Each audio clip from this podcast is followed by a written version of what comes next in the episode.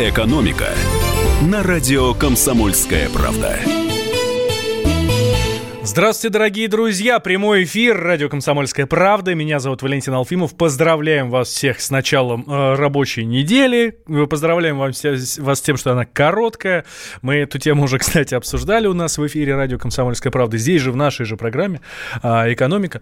Э, поздравляю вас с началом нового учебного, почему-то хочется сказать, года. Нет, рабочего года. Ну, наверное, это хорошие новости. Все, наотдыхались, теперь все, берем, собираемся, берем себя в руки и вперед. Вперед э, работать, работать, работать.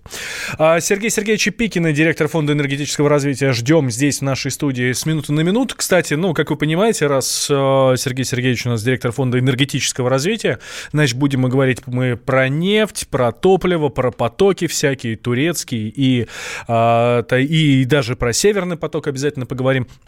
А, так что, ну и естественно, естественно, не обойдем стороной мы тему, э, тему бензина тему топлива, э, что с ним будет в 2020 году. Поэтому все ваши вопросы ждем у нас здесь, э, в Вайбере, WhatsApp, плюс 7 967 200 ровно 9702, или по телефону 8 800 200 ровно 9702. Э, Итак, давайте с топлива с вами и начнем. Министерство энергетики и Федеральная антимонопольная служба предупредили, цены на топливо в новом году повысятся. Здесь ничего нового для нас с вами нет совершенно. Мы прекрасно понимаем, что это рано или поздно все равно бы произошло, все равно цены вырастут, здесь как бы сомневаться в этом не стоит. Самое главное, насколько, вот а, у нашего гостя мы обязательно это и узнаем.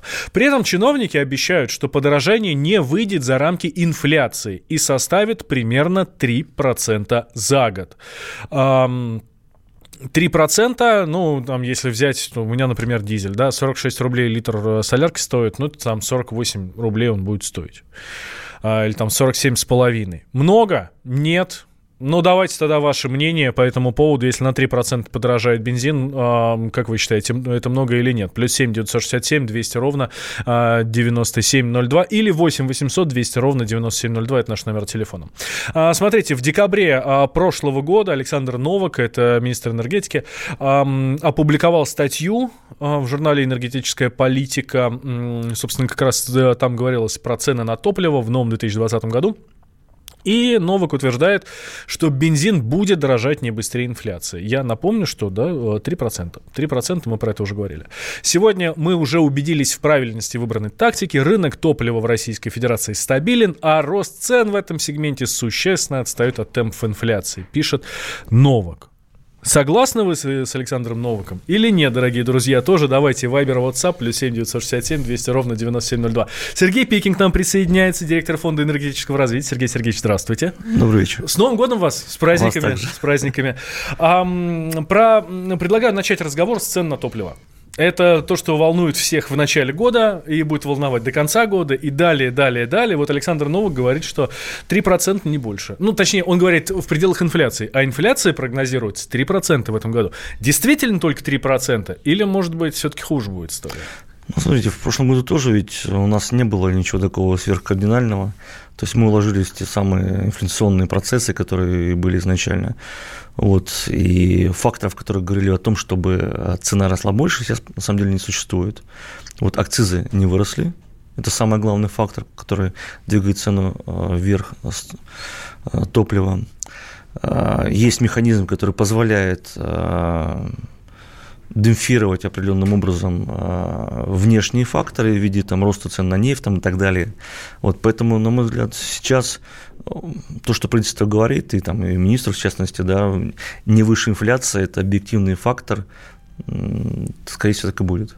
Ну, смотрите, я тут прикинул, да, там, если по дизелю считать, дизель на заправках, не в оптовом сегменте нигде, а вот на заправках там 46-47 он примерно стоит, ну, получится это 48-48 с половиной. Но это не так много. А, не пробьем мы в этом году э, ту самую психологическую отметку в 50, ну, ничего не изменится, я понимаю, что даже если 50 пробьем, все равно пробок меньше не станет, люди меньше ездить не станут, да, но все равно, вот пройдет это вот 50 или нет? Ну, надо что-то разделять еще дизель разный. Там есть летний дизель, есть зимний дизель. Да. Зимний, да, зимний он, говорят лучше. Он, он априори дороже, чем летний. Вот. Поэтому я думаю, что мы не пробьем 50. Ну, я не берусь говорить про всем регионам страны, потому что есть э, места, где топливо стоит дороже, чем 50 уже сейчас. Вот, но в среднем по стране 50 точно не проблема. Угу. А, так, а, хорошо. А, как скажутся цены на топливо на розничном сегменте? Потому что мы знаем, что каждую осень, ну, уборочная там вся... Сначала посевная весной, а, растут цены на топливо. А потом, соответственно, летом чуть-чуть все дело прибирается, ближе к осени опять начинается, да, когда идет уборка урожая и так далее. Скажутся ли цены на топливо на, на ценах в магазинах? Ну, на самом деле, если так посмотреть, у нас же последние годы, уже даже несколько лет, э, спрос на топливо не растет. Поэтому это как раз является неким сдерживающим фактором роста стоимости, в том числе и топлива. Поэтому цены сейчас определяются вообще не топливом как таковым, а денежной кредитной политикой там, правительства, Центрального банка, именно они ну, определяют, вот, что в конечном итоге будет в виде инфляции. И в силу того, что сейчас денежная масса, она весьма ну, зажата, мягко говоря, э, мы видим такие низкие показатели, я думаю, что он будет еще ниже. Вот. Но, правда, есть один плюс. Безусловно, это том, что э, под низкой инфляцией снижается и учетная ставка Центрального банка, что для тех, кто берет кредиты, не может не радовать. Правда, тех, кто кладет деньги в банк, это отрицательная новость. А почему топливо должно дорожать, пишет нам э, слушатель. А действительно, а почему топливо должно дорожать, пусть даже на величину инфляции на те самые 3%? Ну, на величину меньше, чем инфляция. Меньше, чем инфляция. Да, а, дорож, дорожало до этого все годы. Оно за счет того, что с каждым годом у нас а, рос акциз на топливо, то есть налог, прямой налог на топливо.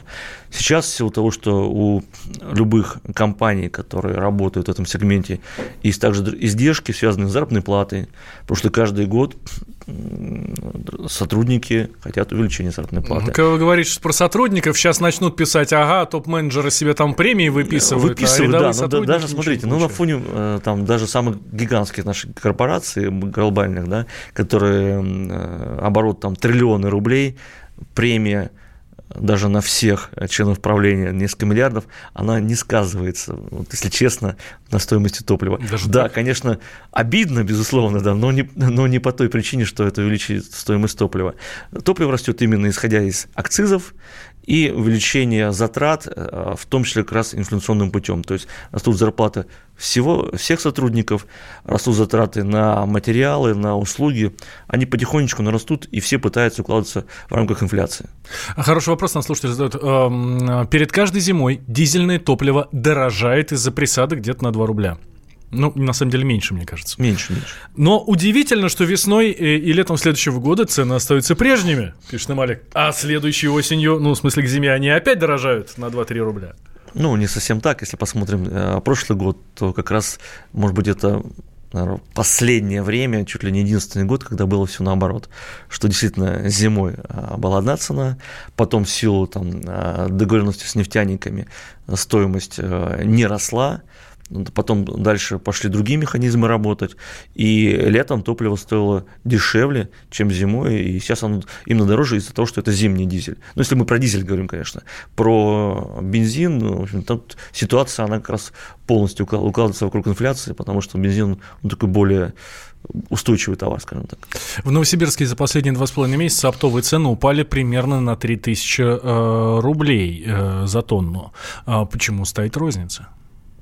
Ну, на самом деле, розница и опт, они не совсем прям идеально связаны, потому что опт – это удел больших продавцов и покупателей, вот, а розница, если это не вертикально интегрированные компании, то она регулирует, ну, реагирует достаточно быстро, потому что не покупает именно на оптовом сегменте.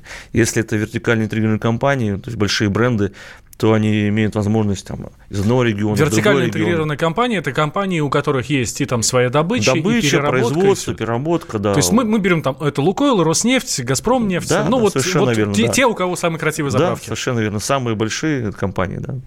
А, мне 56, последнее понижение цен было в 86 году на авто, мото и радиотехнику. Теперь только повышение, а зарплата на месте, пишет Владимир. Владимир, ну, может быть, все не так плохо. Вот да видите, нет, в прошлом году, на самом деле, если вы заметили, может быть, конечно, не сильно, но все-таки падали цены на несколько копеечек, иногда бывало и падало. Угу. А, зависит ли а, цены на топливо, которые у нас здесь внутри страны, на, а, от цен на международных рынках? Классический вопрос, да, зависит да. цена топлива от, от нефти, да, практически ну, не зависит, потому что ну, в стоимости э, топлива нефти примерно около 8% от себестоимости, mm-hmm. вот все остальное это акцизы, это налоги различные, там, переработка и так далее. Вот, и э, зависит только в том случае, когда, вот если вы вспомните да, год назад, почему у нас резко выросла стоимость топлива, когда цена нефти подскочила очень резко, рубль при этом а, был э, тоже на нижних позициях, и получается, что в рублевом эквиваленте топливо за рубежом стоило значительно дороже, чем внутри страны. Поэтому большие объемы топлива пошли именно туда. Внутри страны образовался некий ну, не дефицит, но как бы меньший объем предложения, скажем так, и топливо выросло, после чего и акцизы снизили, и новые меры начали принимать, и договоренности с нефтяниками. Ну, то есть это такой процесс э, действительно взаимосвязанный, но не напрямую, именно потому что было выгоднее поставлять туда. Это я так потихонечку перехожу уже к следующей теме. Давайте ее тогда после перерыва мы продолжим. А, Сергей Пикин у нас в гостях, директор фонда энергетического развития. Говорим мы, э, как вы понимаете, про энергетическое развитие, про топливо, про цены на него и про то, как мы с вами будем жить жить, ну, именно что касается топливной политики, в 2020 году. Никуда не переключайтесь, друзья, через две минуты мы продолжим. Меня зовут Валентин Алфимов. Экономика. Политика. Владимир Путин приехал в Японию на саммит большой... Экономика. Покупательная способность тех денег, которые вы... Аналитика. Что происходит правильно, а что происходит неправильно. Технологии. В последнее время все чаще говорят о мошенничестве с электронными подписями. Музыка. Всем привет! Вы слушаете «Мир музыки». Комсомольская правда. Радио для тебя. Экономика на радио Комсомольская правда. Возвращаемся мы в прямой эфир. А, я Валентин Алфимов, рядом со мной Сергей Пикин, директор фонда энергетического развития. А, про топливо, нефть и про... Говорим а, про бензин, соответственно, про то, что у нас будет на топливном рынке в нашей стране происходить. Смотрите, я тут в прошлой части так аккуратненько начал переводить тему на международку. Зависят ли цены на, у нас здесь внутри страны от того, что происходит там, за пределами? Потому что мы видим сейчас про, проходит такое, ну, не знаю, войной это уже не назвать, потому что Дональд Трамп сказал, что войны не будет. Mm-hmm. Да, вот, вот эта вся история между Ираном и США. Иранцы ударили по э, военным базам США в Ираке, чуть ли не 80 э, человек там погибло. Ну, в общем, прям серьезно так ударили. А ждали, что ответит Трамп, но он так как-то вот, ну, все, говорит, все жестко, плохо, но ограничил санкциями. Войны не будет. В связи с этим хочется понять, потому что вся эта история происходит в Персидском заливе, да, там вот это очень серьезное место такое, которое очень серьезно влияет на цены на мировых рынках. Что будет? Потому что некоторые эксперты, в частности, старший директор группы по природным ресурсам и сырьевым товарам агентства Фич Дмитрий Маринченко говорит, что цены продолжат расти, цены на нефть на мировых рынках продолжат расти из-за усиления напряженности между Ираном и США и могут достичь диапазона 70-80 долларов за баррель. И там задержаться и даже на какое-то время остаться. Сейчас, э, по-моему, меньше 70 торгуется наш вот этот вот бренд, от которой, собственно, и считается наша уже наша, нефть. Да, да, да. да. Что будет? Ну, на самом деле, когда был самый накал страстей, действительно, там нефть доходила до 70, но после заявления Трампа вчера нефть снова откатилась, сейчас она там где-то 65-66 э, долларов за баррель. Вот, то есть, в принципе, то, что было еще до Нового года. Вот, и по большому счету, если в такой вот парадигме сохранится, вот этот, скажем, конфликт, то мы никуда не уйдем, там 70-80, диапазон вот 60-70, он даже в прошлом году практически весь год, за редким исключением, был весьма устойчивый. То есть в прошлом году средняя цена нефти была, там, по-моему, ошибаюсь, 63 там, с чем-то долларов за баррель. Вот. Ничего не предвещает того, чтобы нефть стоила сильно дороже. Ну, правда, и плюс то, чтобы и сильно дешевле. Поэтому пока весьма устойчиво, но любая устойчивость, конечно, она э, может э, быть э, другой, если, конечно, что-то произойдет. То есть мы, самый главный, на самом деле, фактор этого года – это все-таки торговая война между Китаем и США. Это гораздо более значимо для мирового рынка, чем обмен ну, вот такими ударами или э, там, колкостями определенными. Потому что раз вчера Трамп все-таки не стал развязывать новую ближневосточную войну, то, по всей видимости, есть некий разум, э, чтобы сохранить ситуацию на уровне мира. А, хорошо. А что происходит между Китаем и США и как это может сказаться, конечно, в первую очередь на нас. То есть я понимаю, что эта вся история должна сказаться на глобальном рынке, а глобальный, рын, э, глобальный рынок уже должен как-то отразиться на нас. Ну, дело в том, что Китай, он является главным драйвером в мире сейчас по росту спроса на нефть. Именно Китай э, практически сейчас делит лидерство США по поводу вообще главного поставщика, э, покупателя нефти. Вот. И а, именно от того, как растет экономика Китая, будет, в принципе, зависит, как растет спрос в целом на нефть в мире. А от темпов роста а, спроса зависит, безусловно, и то, как э, ведут себя цены, потому что пока мы находимся на таком неком а, шатком равновесии между спросом и предложением, в силу того, что у нас есть соглашение ОПЕК+, то есть когда страны договорились о том, чтобы ограничить свою добычу. Но если спрос расти не будет, то, конечно, и предложение должно еще больше снижаться. То, что было сделано в конце прошлого года. Поэтому экономика Китая, она для э, рынка мирового нефти очень важна. Но от мирового рынка нефти, конечно, зависит наша экономика, потому что пока все-таки нефть и там все производные от нефти, они являются ну, главной частью нашего бюджета. Хорошо, а война-то здесь где торговая? А торговая война просто, что если вводятся сан- определенные пошлины uh-huh. в отношении товаров из Китая дополнительные, то экономика Китая притормаживается тормозится. То есть она, конечно, растет уже не такими темпами, как сейчас, там порядка 6%, а меньшими. И чем они меньшими темпами растут, тем меньше спрос на нефть не предъявляют. Всемирный банк дал прогноз на, след... на этот год, причем по привычке говорю следующий, на 2020 год, и сказал, что да, экономика Китая притормозит, но будет где-то 5,8. А, насколько я понимаю, сейчас что-то там в районе 6. 6, да. да. То есть она притормозит, но совсем немножко, и кто, этого, может, даже никто не заметит. Да. Ну, заметит, конечно, просто с точки зрения объема экономики, все-таки это вторая экономика мира вот, ну, после американской. Вот, по, по, если брать паритет по способности, то он даже может и первая. А, хорошо. Как это затронет нас? А, ну, мы в данном случае, так как поставляем э, ресурсы в основном, да, то от спроса на эти ресурсы зависит и наш бюджет, и наша экономика. Вот сейчас, допустим, в Австралии бушуют пожары, и от те производства, которые, допустим, конкурентны к австралийским, они очень сильно должны это выиграть. Как бы есть и плюс, и минус от этих факторов. А, мы, а, ну мы, Владимир Путин, и э, Си Цзиньпин, председатель КНР, он, они открыли тут трубу газовую трубу в, в Китай. Силу Сибири, да. Да, силу Сибири. Все, значит, теперь китайцы пользуются нашим газом. Ну, не все, понятно, а там какие-нибудь приграничные районы, я понимаю, что их просто очень много, этих самих китайцев, и всех их мы, конечно, никогда не напитаем. Но какие там приграничные районы этим пользуются. Это хорошо для нас? Ну, знаете, это был такой фактор э, геополитический, потому что это э, как бы первые объемы, которые пошли, они э, на самом деле не очень большие по отношению даже к экономике Китая, а по отношению к экономике России, ну, вот, к, к добыче газа, эм, ну, это капля в море, конечно. То есть, грубо говоря, это одна сороковая того, что мы поставляем, например, в сторону Европы.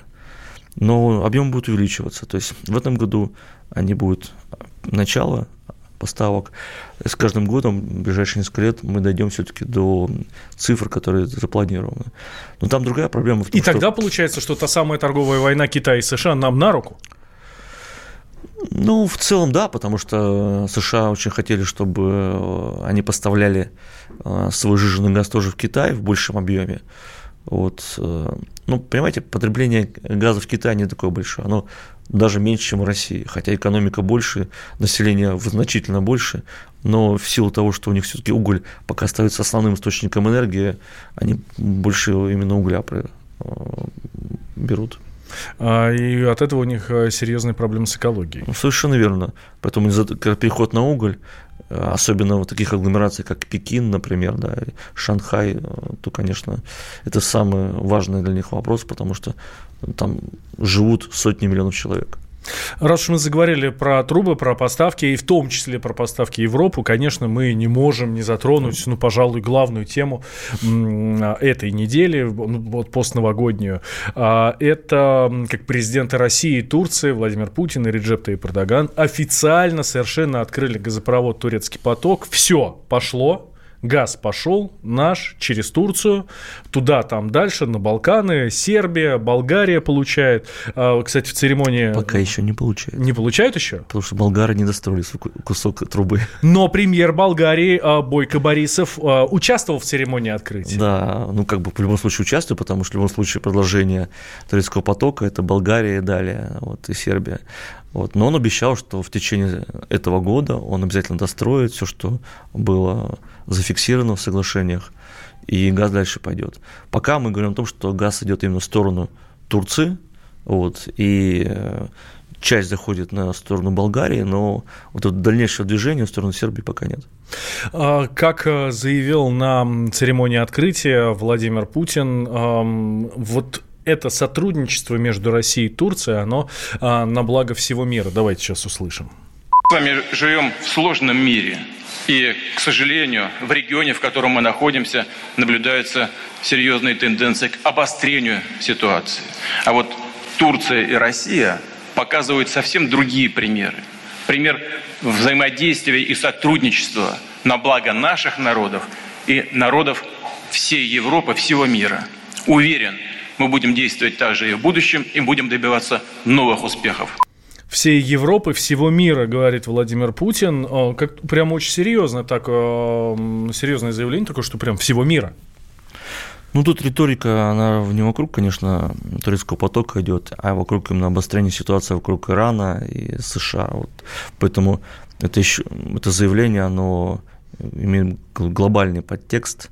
Вот, турецкий поток наверное, должен был иметь как-то более интересный ракурс, да, но вот тот информационный фон, который сейчас есть, он несколько другой. Да, я напомню нашим слушателям, что э, нападение Ирана на американские базы и вся вот эта история, которая вот развивается в последние, э, в последние сутки, сутки да, да, чуть да. больше уже, они как раз произошли буквально за несколько э, часов до официального открытия турецкого потока, до действительно, да, вот за несколько часов, когда в Стамбуле уже собирались лидеры там России, Турции, да, э, Сербии и Болгарии для того, чтобы уже этот вентиль открыть. Мы видели эту красочную церемонию, все вчетвером, прям вентиль. Понятно, что он абсолютно бутафорский, никакого газа там в этом вентиле не было, в том числе в, из-за безопасности, но факт остается фактом. Все, теперь российский газ идет в Турцию, а уже совсем скоро из Турции пойдет туда. Ну, он ушел до этого в Турцию через угу. голубой поток, например, просто это еще дополнительные объемы, которые позволяют нам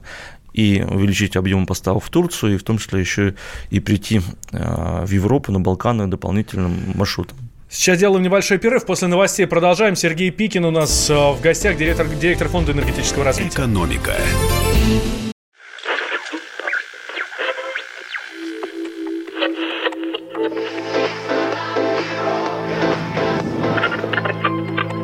Челябинск, 95,3. Пятигорск, 88,8. Самара, 98,2. Новосибирск 98,3. Ставрополь 105,7. Краснодар 91,0. Красноярск 107,1. Благовещенск 100 ровно и 6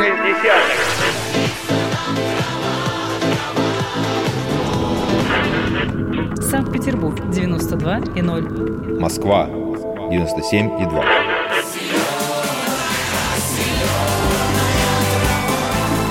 Радио «Комсомольская правда». Слушает вся земля. «Экономика» на радио «Комсомольская правда». Возвращаемся мы в прямой эфир радио «Комсомольская правда». Я Валентин Алфимов, и рядом со мной э, Сергей Пикин, директор Фонда энергетического развития. Про турецкий поток говорим, про еще одну... Нет, не еще одну. Турецкий поток, он, он вот единственный, да? А просто есть еще голубой поток, по которому тоже в Турцию идет газ. Да, он давно уже да, создан, уже да, давно работает, да. А, хорошо. А, турецкий поток – это экономический проект или политический? А, ну вот турецкий поток в целом, наверное, более экономический проект, чем некоторые другие проекты, как «Стила Сибири». Угу. Потому что, во-первых, рынок Турции, он э, быстро растущий, вот, но с турками всегда очень сложно договориться по цене. И я думаю, что мы еще не один год будем постоянно а, входить в такие тяжбы. И до этого также обсуждали вопросы именно стоимости газа. Вот. Но он нам интересен на самом деле даже не с точки зрения э, Турции как таковой, потому что можно было просто условно сделать там голубой поток 2, вот, угу. чисто для Турции. Вот. Но и в том, что э, Турция становится таким э, европейским хабом газовым определенным. Там есть э, газ из Ближнего Востока, там есть газ из Азербайджана, российский газ. И Турция становится таким глобальным транзитером этого газа. И вот с помощью Турции, с помощью турецкого потока мы выходим наконец-то э, в так называемый южный коридор. Вот э, то, что у нас не получилось в виде южного потока, мы э, проходим именно в Болгарию и так далее, чтобы дойти именно до Европы, именно с южного направления. Поэтому сейчас, например, газопровод, который идет из Украины в Балканы, он гораздо меньше объемы газа там пропускается, а мы пытаемся вот, больше объема именно туда. Поэтому и да, и нет, то есть ну, то есть он и политический, он и экономический, но тут именно потому, что там две трубы для разных целей. Одна для политических целей, другая для Совершенно экономических верно, целей. Да. А, Владимир Фитин, а, эксперт Российского института стратегических исследований, а, говори, рассказал нам, почему турецкий поток так важен стратегическое прежде всего для наших двусторонних отношений с Турцией, поскольку это один из крупнейших проектов наряду с атомной электростанцией Куил, наряду с поставкой противоракетной системы С-400. То есть такие реперные точки в наших двусторонних экономических отношениях, которые, естественно, влияют и на политические отношения. Поэтому проект очень важен. А кроме того, это альтернативный э, путь для российского газа в Европу, что тоже очень важно в условиях, когда Соединенные Штаты делают все возможное, чтобы перекрыть э, пути поставки российских энергоносителей. А, тем временем на Украине рассказали о последствиях запуска турецкого потока. Расстроились э, наши соседи, наши партнеры, как называют их у нас во власти, что а, этот турецкий поток открылся. Из-за запуска турецкого потока транзит российского газа через Украину в 2020 году сократится на 15 миллиардов кубометров. Это говорит исполнительный директор компании «Оператор ГТС Украины» Сергей а, Макагон. Говорит, ощутил уже Киев влияние турецкого потока. И, в общем, они э, выражают сожаление, что проект не удалось остановить. Действительно были очень серьезные препятствия со стороны Украины вот именно этому проекту?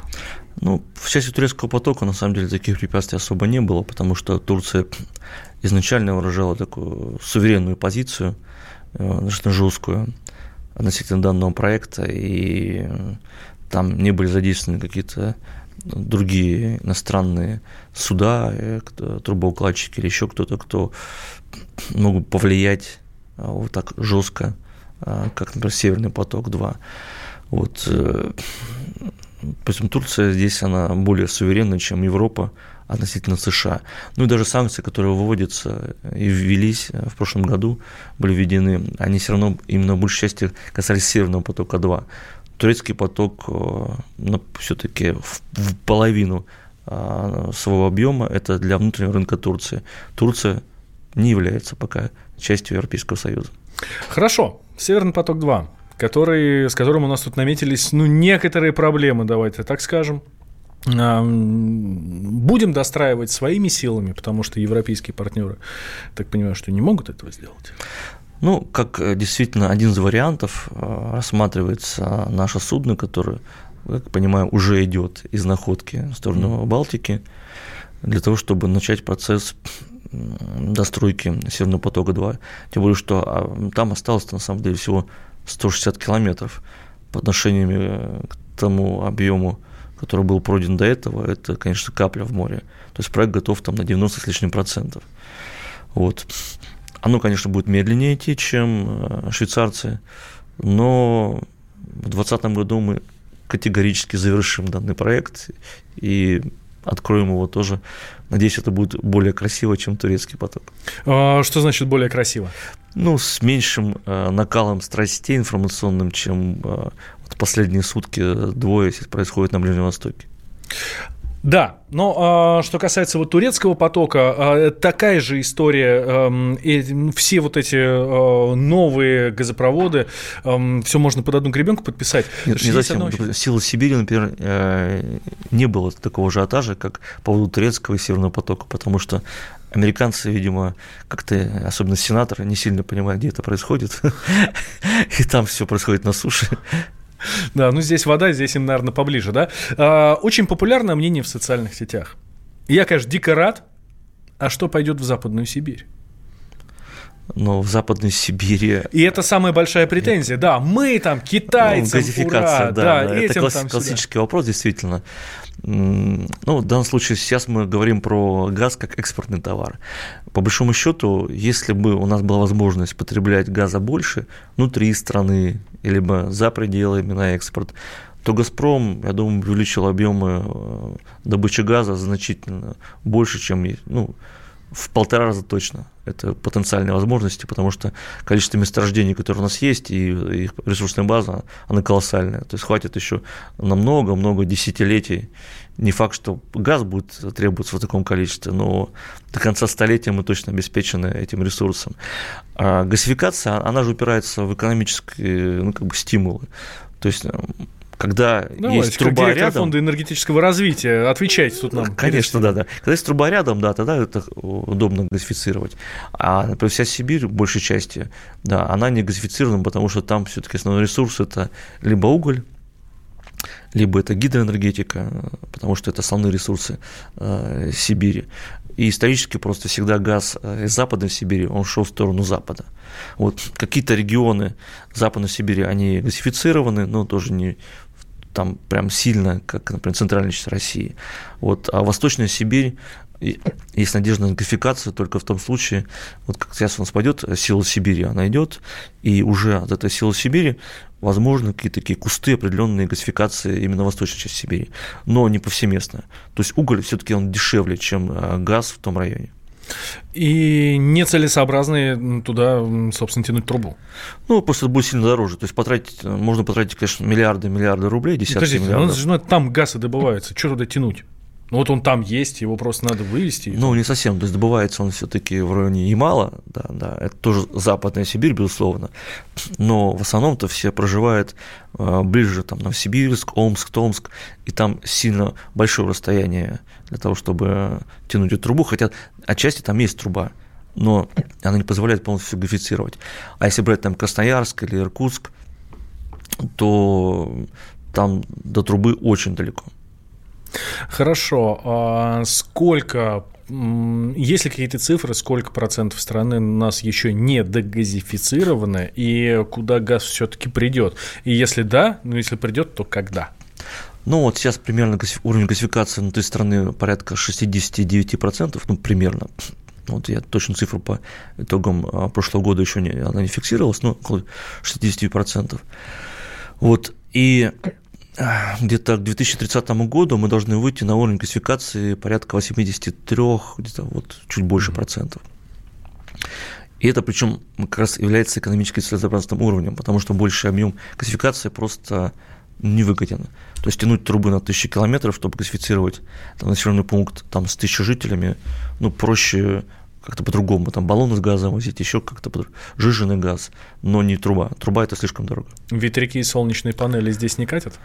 А, они тоже могут использоваться, а более того, сейчас как раз вот в Якутске уже несколько лет а, строится так называемые три генерации, когда есть дизель, как один из запасных источников, и солнечная панель, и ветряк. И чтобы меньше использовать того же дизеля, использовать в основном солнце и ветер, вот, и это получается как раз больше экономически эффективно, чем просто дизель.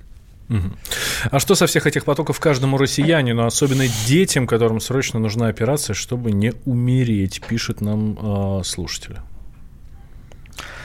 Ну, любые потоки, любой экспорт – это дополнительные доходы компании, компания облагается налогами внутри страны. Да, здесь надо сказать, акцизы. что нефтяные компании, например, платят бешеные совершенно налоги. Абсолютно. Все думают, что нефтяники там зажираются и так далее. Возможно, это и так. Да. Но да. А, а действительно, все-таки половина нашего бюджета так или иначе все равно зависит до сих пор от нефтегазовых доходов. А, спасибо большое, Сергей Сергеевич. А, Сергей Пикин, директор Фонда энергетического развития, был а, у нас в гостях. Мы с вами, друзья, продолжим. Сергей Сергеевич отпускаем. Продолжим. Поговорим о том, как Всемирный банк опубликовал прогноз роста мировой экономики. Говорят, что у нас там все хорошо. Ну, в общем, будем надеяться именно на это. А вам, Сергей Сергеевич, мы желаем, чтобы побольше потоков было в 2020 году. В хорошем смысле. В хорошем Спасибо. смысле. Экономика. Политика. Владимир Путин приехал в Японию на саммит большой... Экономика. Покупательная способность тех денег, которые вы... Аналитика. Что происходит правильно, а что происходит Технологии. В последнее время все чаще говорят о мошенничестве с электронными подписями. Музыка. Всем привет! Вы слушаете «Мир музыки». Радио «Комсомольская правда». Слушает вся страна. Экономика на радио «Комсомольская правда». Друзья, мы возвращаемся в прямой эфир. Я Валентин Алфимов. Итак, смотрите, Всемирный банк опубликовал прогноз роста э, мировой экономики. Конечно же, затронули там и нас. Э, в пресс-релизе Всемирного банка по случаю, собственно, по публикации э, этого доклада э, говорится буквально следующее. Прогнозируется, что глобальный экономический рост достигнет 2,5% в 2020 году, поскольку инвестиции и торговля постепенно восстанавливаются после значительного значительного ослабления в прошлом году, ну, то есть в 2019. Но риски снижения э, сохраняются. А еще ожидается, что рост среди стран с развитой экономикой в целом снизится до 1,4%, э, отчасти из-за сохраняющейся слабости в обрабатывающей промышленности. А рост в странах с формирующимся рынком и среди развивающихся экономик ускорится в этом году до 4,1%. А, к кому мы здесь относимся? Давайте сейчас узнаем. Э, с нами на связи Алексей Зубец, директор Института социально-экономических исследований Финансового университета при правительстве России. Алексей Николаевич, здравствуйте. Добрый вечер. Алексей Николаевич, мы э, развитая экономика или э, развивающаяся экономика? Э, кому нам себя относить? И туда, и сюда. С точки зрения международных классификаций, в классификации ООН по уровню развития человеческого потенциала Россия относится к государствам с очень высоким уровнем э, человеческого развития, с одной стороны. С другой стороны, если мы возьмем ВВП на душу населения, он в полтора-в два раза ниже, чем в среднем по Западной Европе. Вот. И, собственно, в три раза ниже, чем в самых развитых странах. Поэтому, если говорить об экономике, то мы развивающиеся по социальному развитию, по социально-экономическому развитию, мы развитая страна. А, хорошо. А вот для развитых стран э, говорят, что э, будет рост экономики 1,4%, а для развивающихся 4,1%. Смотрите, То есть нам, нас сюда вот, да, страны, полутора. Развивающиеся страны, они разные бывают. Таиланд, э, я не знаю, там Бангладеш, это тоже развивающиеся страны. Чем ниже уровень благополучия в стране, тем быстрее она развивается, ну, в соответствии с эффектом догоняющего развития. Если взять ВВП на душу населения, то он у нас достаточно высокий. И по темпам роста экономики из-за этого, из-за того, что мы уже достаточно близко, ну, относительно близко приблизились к Западной Европе по уровню жизни, благополучия, а, мы а, по темпам роста скорее близки к Западной Европе. То есть вот по нашим расчетам, по нашим оценкам, в следующем году российская экономика вырастет на полтора-два процента. Это несколько больше, чем а, в Западной Европе, но не намного больше. А, все-таки по экономике, как я уже сказал, мы ближе к Западной Европе будем развиваться примерно теми же темпами. А, хорошо, вот эти вот э, полтора-два процента рост экономики мне, как простому гражданину Российской Федерации, который трудится, зарабатывает э, какие-то деньги, там платит налоги и так далее, мне с этого что? Вам с этого будет рост реальной зарплаты от 2 до 4 процентов, то есть э, зарплата минус инфляция. А, то есть это уже в реальном выражении вашей покупательной способности. Если брать доходы тех людей, которые живут на пособии, они вырастут примерно на 2%, если верить прогнозам а, ну, правительства. Да? А вот. А по зарплатам рост будет выше. Вы получаете зарплату, соответственно, в реальном исчислении она должна увеличиться в следующем году у вас ну, процента на 3-4. Угу. А, бизнесу с этого что? А, станет легче работать, э, будет больше капитал или, или что? Я сейчас не про крупный бизнес, да, а больше про средний а, и а, микро, ну, маленький бизнес. Ну, у вас будет больше денег, вы пойдете их тратите, тратите бизнесу, от этого будет хорошо. То есть платежеспособный спрос населения на товары и услуги будет расти, а, увеличится объем продаж – у малого и среднего бизнеса, и, соответственно, а, он получит дополнительные деньги для развития и для повышения зарплаты тем людям, которые в нем заняты.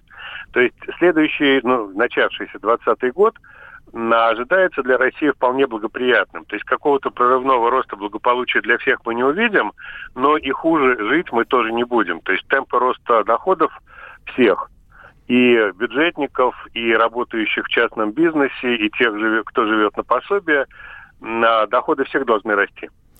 Ну, в общем, а, верить а, Всемирному банку можно про эти вот полтора-два процента. И, ну, по идее, по идее, мы должны жить лучше. Чуть-чуть, но лучше. Правильно? Чуть-чуть, но лучше. Совершенно правильно. Вот этого все мы желаем. А лучше, чтобы не чуть-чуть, а, а серьезно лучше. Алексей Зубец был с нами на связи, директор Института социально-экономических исследований Финансового университета при правительстве России. Банковский сектор. Частные инвестиции. Потребительская корзина. Личные деньги. Вопросы, интересующие каждого. У нас есть ответы. Михаил Делягин и Никита Кричевский. В эфире радио «Комсомольская правда». Час экономики. По будням в 5 вечера.